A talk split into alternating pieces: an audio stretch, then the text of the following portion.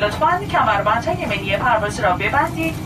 پشتی صندلی خود را به حالت عمودی برگردانده. سلام، اینجا اپیزود بیست و پنجم پادکست شوخی با تاریخ از سری پادکست های رادیو فردا و شما هم اگه اینجا هستید حتما یا خودتون آدمای شوخی هستید یا آدمای شوخ رو دوست دارید یا گزینه الفو به هر دو.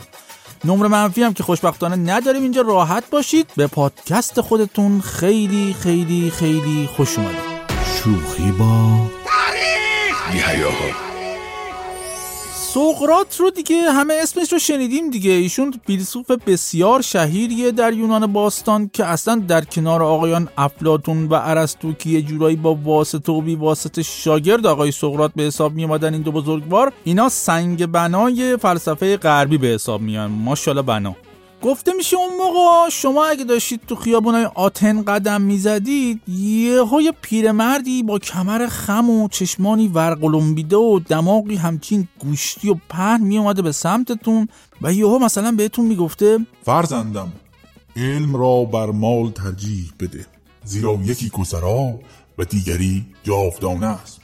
در صورت وقوع چنین رویدادی نباید میگرخیدید، چون این پیرمرد کسی نبوده جز همین سقراط خودمون. چون اصلا سقراط به این مشهوره که تو خیابان‌های آتن راه میرفته و به طور کاملا تصادفی گیر میداده به یه سری غریبه رهگذرا و ما میستاده باهاشون بحث فلسفی میکرده. یعنی استاد اگه الان بود یا به جرم مزاحمت برای رهگذران میافتاد زندان، یا یه رهگذر بی‌حوصله بی‌عصایی میزد لتو پارش میکرد دیگه. خودتون دیدید دیگه بعضیا رو مثلا طرف چه میتونم از تو فلان اداره میاد بیرون اعصاب داغون آماده قتلن، بعد یهو یکی بیاد همینجوری بیخود و بی‌جهت شروع کنه باهاش بحث فلسفی کردن. خب نمیشه که، میگیره طرف همچی بسته‌بندیش میکنه با پک میپرستش به اقصا نقاط کشور. خلاصه فیلسوف عجیبی بوده سقراط و تازه ایشون تو سن شصت سالگی به خودش اومد که تمام عمر رو صرف فلسفیدن و اخلاقیدن و مزاحمت فلسفی برای رهگذران خیابان‌های آتن و هومه کرده، در حالی که هنوز ازدواج هم نکرده. شصت سالش بود. ولی خب ظاهرا استاد اعتقاد داشته که ماهی رو هر وقت از آب بگیری میمیره، بنابراین زود تند سری رفت یه دختر بیست ساله خیلی آتشین مزاج به اسم زانتیپ رو گرفت، یعنی ازدواج کرد باش. و این پدر و دختر چیز، یعنی همین زوج تازه به هم رسیده تازه تأسیس با فاصله سنی چهل سال زندگی خودشون رو شروع کردن. اون موقع تو اپیزودهای قبلی هم اشاره کردم حقوق زنان منان اینا در یونان اصلا محلی از اعراب نداشته و سیستم تو خانواده ها همون سیستم هرچی آقامون بگه بوده. ولی این زانتیپ آتشین مزاج، یعنی عروس آقای سقراط، اصلا این حرفا تو کتش نمیرفته و هر موقع با سقراط دعواش میشده هرچی از دهنش در میامده باره سقراط و اون خانواده چندشش اون مادر خواهر عتیقش میکرده. کلی سرکوفتم میزده به سقراط تا اینکه یه بار اینا سر یه موضوع دعوای خیلی جدیشون شد و زانتیپ بی‌اعصاب برداشت یه سطلی که گفته میشه توش ان شاءالله حالا آب خیلی خیلی کثیفی بوده، اینا رو خالی میکنه رو سر کله سقراط. واقعا زشت بود دیگه کارش. خواهر من زانتیپ جان جه پدر شماست، بزرگتره، احترامش واجبه، البته شوهرته. سقراط البته ظاهرا خیلی آدم ریلکس شل خوبی بوده و میگن در حالی که یه مشت برگ گندیده و رشته و چه بهم نخود لوبیای مونده لای ریشو پشمش گیر کرده بوده، یه سیس فیلسوفانه به خودش میگیره و میگه معمولا بعد از هر رعد و برق باران میآید.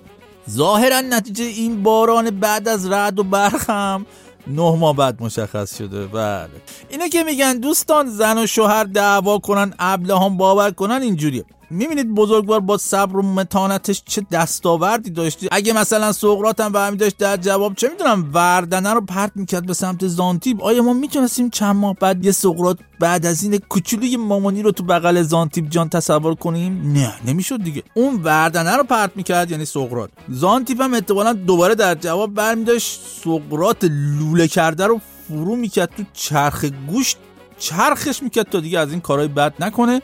و دیگه سقراط چرخ کردم بعید میدونم میتونست این همه خدمت به فلسفه و منطق و اخلاق و این حرفا بکنه. والا چی میدونی از گذشته من؟ توی دنیا لهولورده شدم، اگر بابهایی هم بودن من برای خودم یه برده شدم، لای تقویم حسم و واکام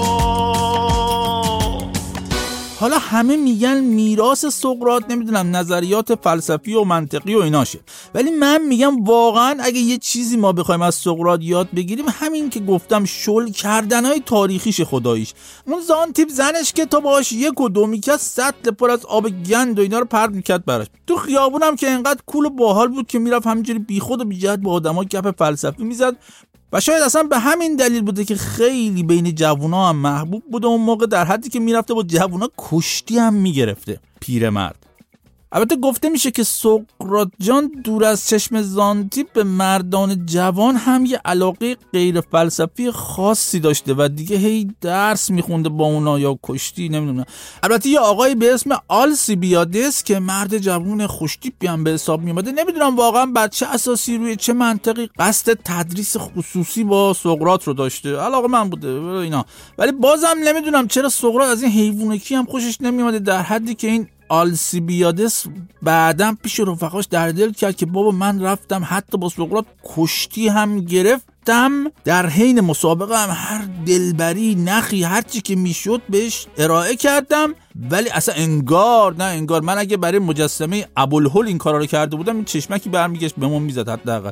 ولی ظاهرا سقراط اگه از کسی چه زن چه مرد چه هرچی خوشش نمیومده خوشش نمیومده دیگه، مثل بعضیا نبوده که به کفتر ماده یا چه میدونم نرم رحم نمیکنه. خلاصه اینا گذشت و یه سری حسادت و بخل و کینه‌ای که در اون دوران پیرامون آقای سقراط بود الکی الکی باعث شد پایین بنده خدا به دادگاه و محاکمه و این حرفا کشیده بشه و همینجوری الکی الکی به جرم انحراف جوانان و فساد و این چیزا سقراط به مرگ محکوم شد و بهش سم دادن خورد. و آخرش هم که داشت جون میداد تو بستر مرگ، آخرین جمله‌ای که خطاب به یکی از رفقاش گفت این بود که ما یک خروس به آخلپیوس بدهکاریم، بدهی را بپرداز یادت نرود.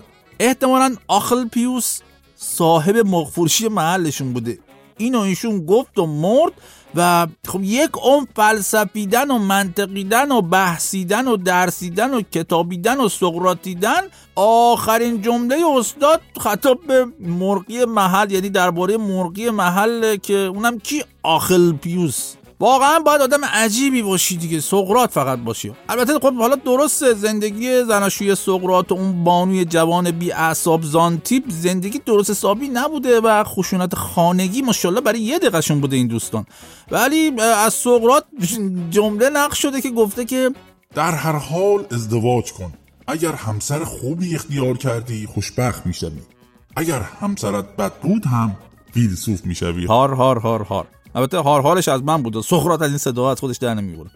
ولی خب میگم با این وضع داغون زندگی زناشویی بعد که زدن سقراط و کشتن خیلی زانتیپ خانم ناآرامی میکرد که آخه مرد حسابی حالا خودت مردی به درک، حالا این سه تا بچه رو کی میخواد بزرگ کنه؟ من دست تنها آخه. البته یکی نبوده به زانتیپ بگه خب آبجی شما به هر حال شوهر چهل سال ازت بزرگتر بوده، این اتفاق به هر حال مرگ دیگه دیر یا زود اتفاق میافتاد، بزرگوار مرتحل میشد دیگه، چیه جوری باید آماده میکردی خودت اون موقع که فکر زمستون تو اینا نبود. البته خب فکر کنم کسی جرئت نمیکرد این حرفا رو به این بزنه چون میگرفت همون سطل آب گندو میکرد تو، یعنی پرت میکرد تو کلت. چه کاری خوب هستن سر به سری نباید بزنی. Push and pull like a magnet do. Although my heart is falling too, I'm in love with your body. And last night you were in my room, and now my bedsheets smell like you. Every day discovering something brand new. Well, I'm in love with your body. Oh, I, oh, I, oh, I, oh, I. I'm in love with the shape of you. سنکای جوان رو که میشناسید نمیشناسید، باباشو چی؟ یعنی سنکای بزرگو اونم نمیشناسید، خب حق دارید والله. با سنکای بزرگ یعنی بابای سنکای جوان کاری نداریم چون بزرگتر ما هم که میدونید با بزرگترها اصلا شوخی نمی‌کنیم، خیلی هم حرمتشون رو نگه می‌دارید، چاکرم بخلاص. ولی سنکای جوان پسرش اصلا گوشت دم توپ بمونه. سنکای جوان فیلسوف، سیاستمدار، نمایشنامه نویس و مهمتر از همه معلم و مشاور پرقدرت و با نفوذ نرون یکی از امپراتورهای روم بود که این نرون خب تو تاریخ به کارهای دیوانه‌واری که کرد معروفه که حالا یکی دو تاشو دربارش حرف میزنیم، ولی اون معروف معروفش همون به آتش کشیدن روم بود کل یوم. اما این سنکای جوان که فیلسوف و ادیب مورد بحث ماست، از اونجای داستان زندگیش جالب شد که در سن چهل سالگی رفت خواهرزن بیست ساله امپراتور وقت یعنی کلادیوس رو چیز کرد، یعنی باش درس و مطالعه خیلی عمیقی کرد. این درس خوندن این دو عزیز به گوش امپراتور کلادیوس رسید و امپراتور گفت با خواهر همه آره، با خواهر زن ما هم آره، مرده که فیلسوف.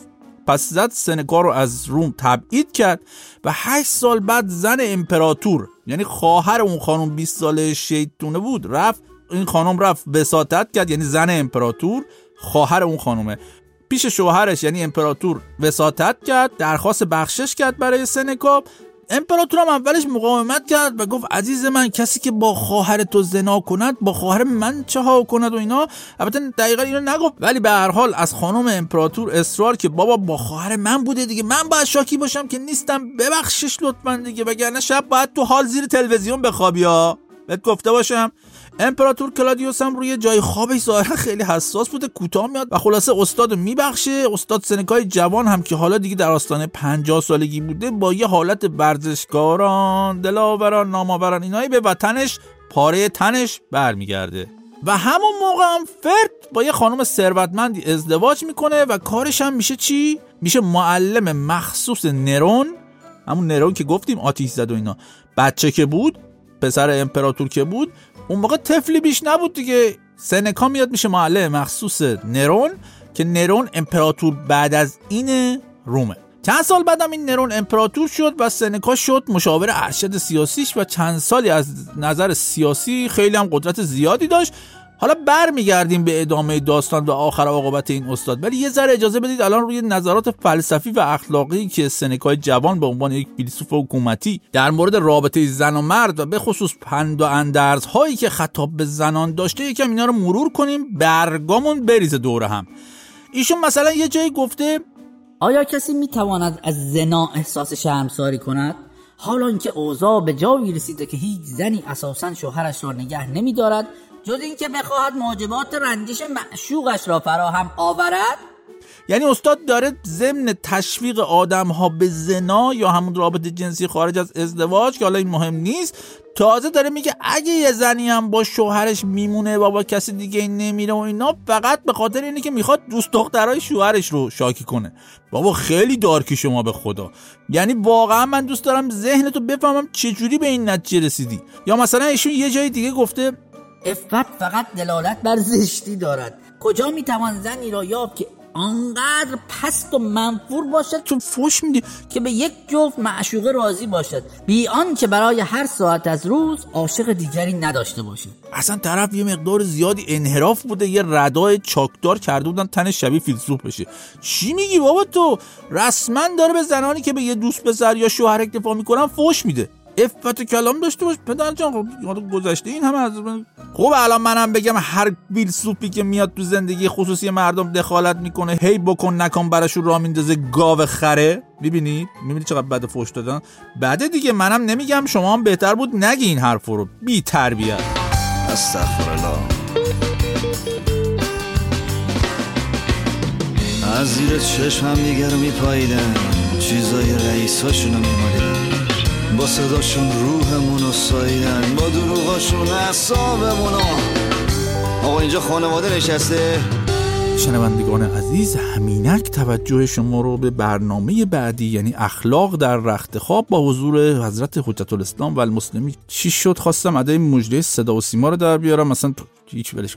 خب داشتم در مورد این آقای سنکای جوان صحبت می‌کردم و نظرات مشعشعی که در مورد لزوم لولیدن زنان و مردان در هم و محکوم کردن هر گونه تکپری و تکخوری و تک همسری و این چیزا داشت. این استاد زندگی عجیبی هم داشت، یعنی مسیر زندگیش عجیب بود، چون همونطوری که گفتم وقتی امپراتور بخشیدش و برگشت به روم شد معلم سرخونه نرون امپراتور بعدی، و وقتی هم نرون خودش امپراتور شد سنکا شد مشاور ارشدش. اینا رو گفتید. این نرون خب اصلا تو تاریخ به دیوان بازی‌ها و خود درگیری‌هاش معروفه دیگه امپراتور، و کلا مدل این نرون از اونا بود که به همه شک داشت حتی اگه خلاف ثابت میشد. این قضیه تا جای پیش رفت که نرون زد مادر خودش رو، یعنی همون خانومی بود که رفت وساطت کرد تا بابای نرون سنکا رو ببخشه و اینا رو هم زد اعدام کرد، مادر خودش رو زد اعدام کرد از ترس اینکه بخواد از تخت بکشدش پایین. و درجه دیوانگیش هم در این حد بود که وقتی جسد برهنه مادرش رو که با ضربات متعدد چاقو به دستور خودش براش آوردن، مامانش یه وراندازی کرد و گفت نمیدانستم مادری تا این حد زیبا دارم، زنی به زیبایی اون ندیدم. درد. خب بابا برید درمون کنی خودتون قبل از اینکه امپراتور بشید. به همین دلیل هم است که سنکا دید بابا این یارو نرو با مادرش اینجوری کرد، پیش خودش گفت کسی که با مادر خود چنین کند منو که از وسط میشکافه. اصلا اینه که چند وقت بعد رفت روی نرون رو بوسید، گفت سرورم من نوکرتم هستم آقای، اصلا همه چی تالام شیشتونگ در خدمت شما بودم، ولی دیگه میخوام برم استراحت کنم، شمالی ویلا میخرم تو حیات خیال گوجه بکنم، بعد با محصولات خودم سالاد شیرازی درست کنم، حال میده اصلا بذار ما باز نشسته بشیم. نرون هم گفت باشه هرچی صلاحت معلم و مشاور عزیزم. ولی چند وقت بعد به سنکا هم ایشون شک کرد که اگه نمیکرد باید ترجمه میکنیم و داد گرفتن بنده خدا رو انداختنش تو زندان و در نهایت هم بهش دستور داد خودکشی کنه. عالی بودا، یعنی خب حالا میخوای بکشیشم خب بده خودت بکشنش دیگه، این خودکشی کن چیه؟ مثل یه سری از این معلم دایناسورای ما بودن تو دوران طفولیت که بچه شیطونای کلاس رو جدا میکردن میگفتن بیاین دو به دو روبرو هم و جلوی کلاس واسین، گوش همدیگه رو بگیریم، فشار بدیم، باید جیغ همدیگه رو در بیارید از شدت درد. خب اون معلم عزیزم مثل نرون جاش تو کلاس هندسه نبود، ایشون هم باید به بیمارستان روانی منتقل میشد، اونجا بستری میشد، حالش بد بوده. خب اصلا من انقدر دلم دست یه سری از این معلمای دوران تحصیلم خونه، یه بار باید تاریخ اونها رو هم بدم بدرم اصلا تو این پادکست، اینجوری نمیشه. خلاصه بعد از کلی حبس و بگیر و ببند، نرون به سنکا دستور خودکشی داد و یه چاقو هم بهش دادن، گفتا بفرما بزن رگ خودتو ببر. سنکا رگشو برید، ولی انقدر در اثر گرسنگی و بدبختی تو حبس بیجون بود که خونی نمی اومد از محل رگ بریدش. بعد دیدن نمی میره، بهش سم تزریق کردن، ولی بزرگوار به سم هم مقاوم بود، نمی مرد. دیگه گفتن چیکار کنیم چیکار نکنیم، بردن انداختنش تو حموم، شیر آب داغ رو باز کردن تا در اثر بخار آب گرم خفه شه بنده خدا، یعنی اعدامش هم با آدمیزاد نمیبرد این سنکای پرهاشیه. خلاصه اینا رو گفتم که در جریان باشید، فقط در دوران ما نیست دیوونه بازی بیداد میکنه، ماشاءالله هزار ماشاءالله بشر دو پا از هر ورش تو هر دورهش که نگاه کنی پر از دیوونه بازی. این دست سخون نداره، میل پشت بوم نداره، نون خورده و جون نداره، بابا نداره نداره نداره نه این دست سخون نداره، میل پشت بوم نداره، نون خورده و جون نداره، بابا نداره نداره نداره. آتش به خرمن اومد، بهار به بهمن اومد، شاخ به سر در اومد، راه به سر نیومد، حیرون و ویرون اومد، زیر به کرمون اومد، سنگ ز گردون اومد، این جام به سر نیومد. امانوئل سویدنبرگ، فیلسوف و مبتکر مسیحی و دانشمند الهیات صادر از سوئد، از اونا بود که ما بهشون میگیم عالم ربانی. ایشون هم هشتاد و چهار سال مجرد و بدون هر گونه رابطه عاشقانه و تدریس و این چیزایی زندگی کرد و به همین خاطر تا دلتون بخواد در یک حرکت رونالدینیویی کلی هم در مورد عشق و رابطه نظر داده و فلسفیده. دقیقا مثل اینکه یکی در این حد بوق باشه که ندونه موتور ماشین تو صندوق عقبشه یا تو کاپوت جلو، ولی بیاد یه کتاب بنویسه به اسم راهنمای گام به گام تعمیر موتور، مکانیک خود باشید.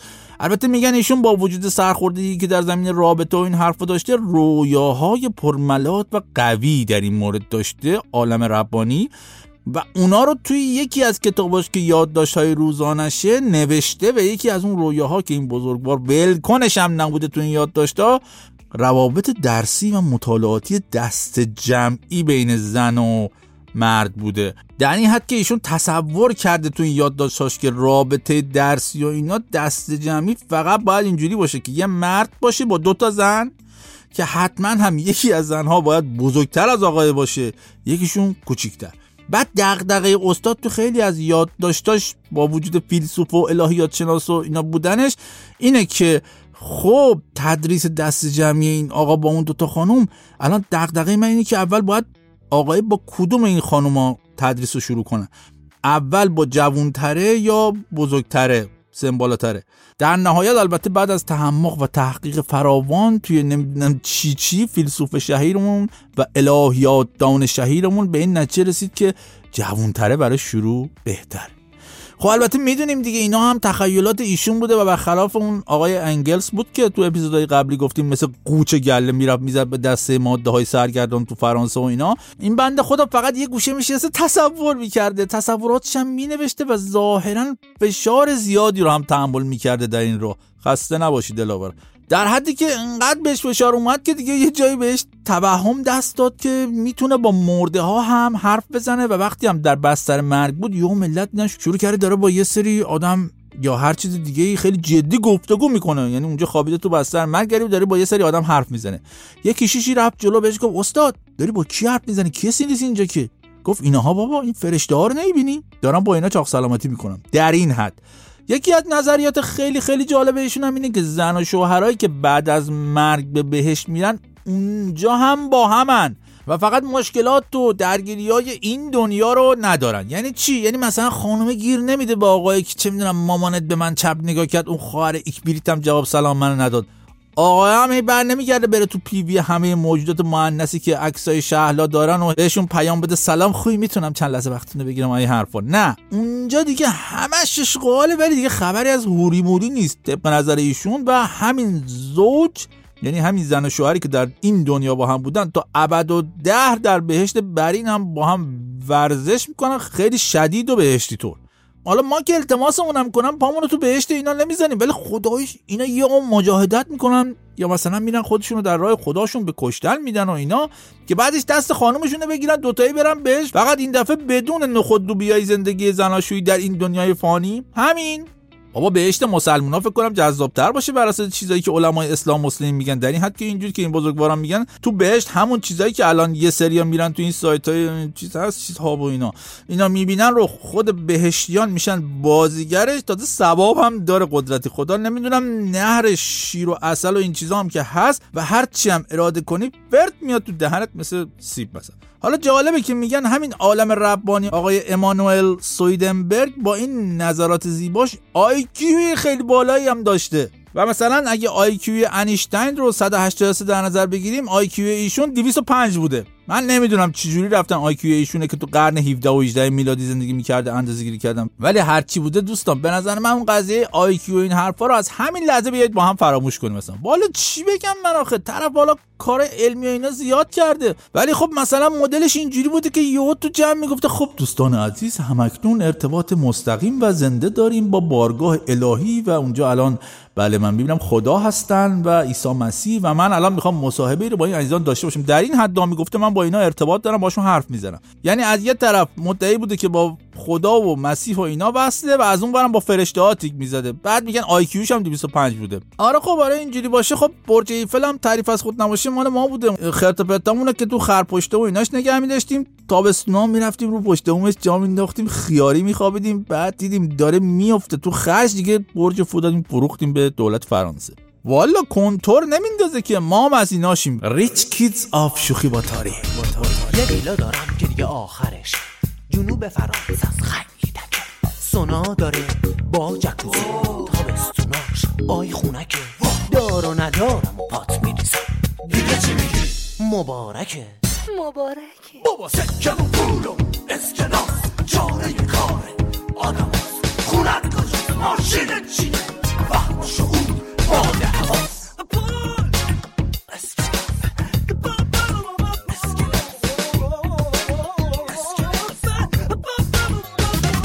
خیلی ممنونم و واقعا دمتون گرم که تا اینجا با شوخی با تاریخ اومدید، با این اپیزود اومدید و خیلی خیلی خیلی ممنونمندتر و ارادتمندتر ترتون میشم که اگه با این پادکست حال میکنید اونا به فک و فامیل و دوست و آشنا و در و همساده و کاسه محل و خلاصه هر شخصیت حقیقی و حقوقی که دلتون میخوادم معرفی کنید. چرا؟ چون لطفش به جماعتشی، بارها گفتم کامنت گذاشتن و سابسکرایب کردن در پادگیرهای مختلفم که سفارش شده باعث افزایش هم طول عمر و هم عرض عمر میشه. اگه دقت کرده باشید از یکی دو اپیزود قبلی یکم تیتراژ قبلی شوخی با تاریخ رو کوتاه کردیم، چون طبق آماری که از پادگیرها میاد یه سری از رفقای شوخی با تاریخ زبلی میکنن به تیتراش که میرسن میزنن بره جلو. ما هم که حساس حس کردیم شاید بعضی حوصله‌شون سر بره، پس ورژن کوتاه‌تر رو گذاشتیم اون سر پادکست ببینیم چه جوری میشه دیگه. خوشحال میشیم شما هم به همین بهانه هم که شده یه سری به کامنت دونی پادکست یا کانال تلگرام بزنید و نظرتون رو در این باره یا در اون باره یا در هر باره دیگری که هست با ما در میون بذارید. مثل همیشه اینم هم میگم که مطالب این چند اپیزود اخیر و اپیزودهای آینده با برداشت آزاد طنز از کتاب فلاسفه ناکام در عشق نوشته اندرو شافر تهیه میشه که میتونید ورژن دیجیتال این کتاب رو که با ترجمه خوب و روان هوشنگ جیرانی ارائه شده تهیه کنید. راهنماش هم تو کانال تلگرام هست. مدیر کل تیتراژ و تدوین و اتالوناژ و امپکس و نودال و اینای شوخی با تاریخ هم که کسی نیست جز کاپیتان شهرام ابراهیمی که مثل همیشه پرواز خوشی رو برای شما آرزو میکنه. همینجوری دور هم کاپیتان دمت گرم. منم کماف سابق و تا اطلاع ثانوی جرار سعیدی هستم و مثل همیشه این آخر اپیزودی براتون یه توصیه خیلی جدید و نو و غیر تکراری دارم که چی؟ که میخواید برید، ما هم کارم تموم شده، برید، ولی از کنار برید سر جدتون تا یه وقت قسمت های چرک و چول و سیاه تاریخ بهتون نصابه. خدایا نگیرین خلاقیت ها رو از ما. اوف، چه کردیم اینجا، چه کردیم.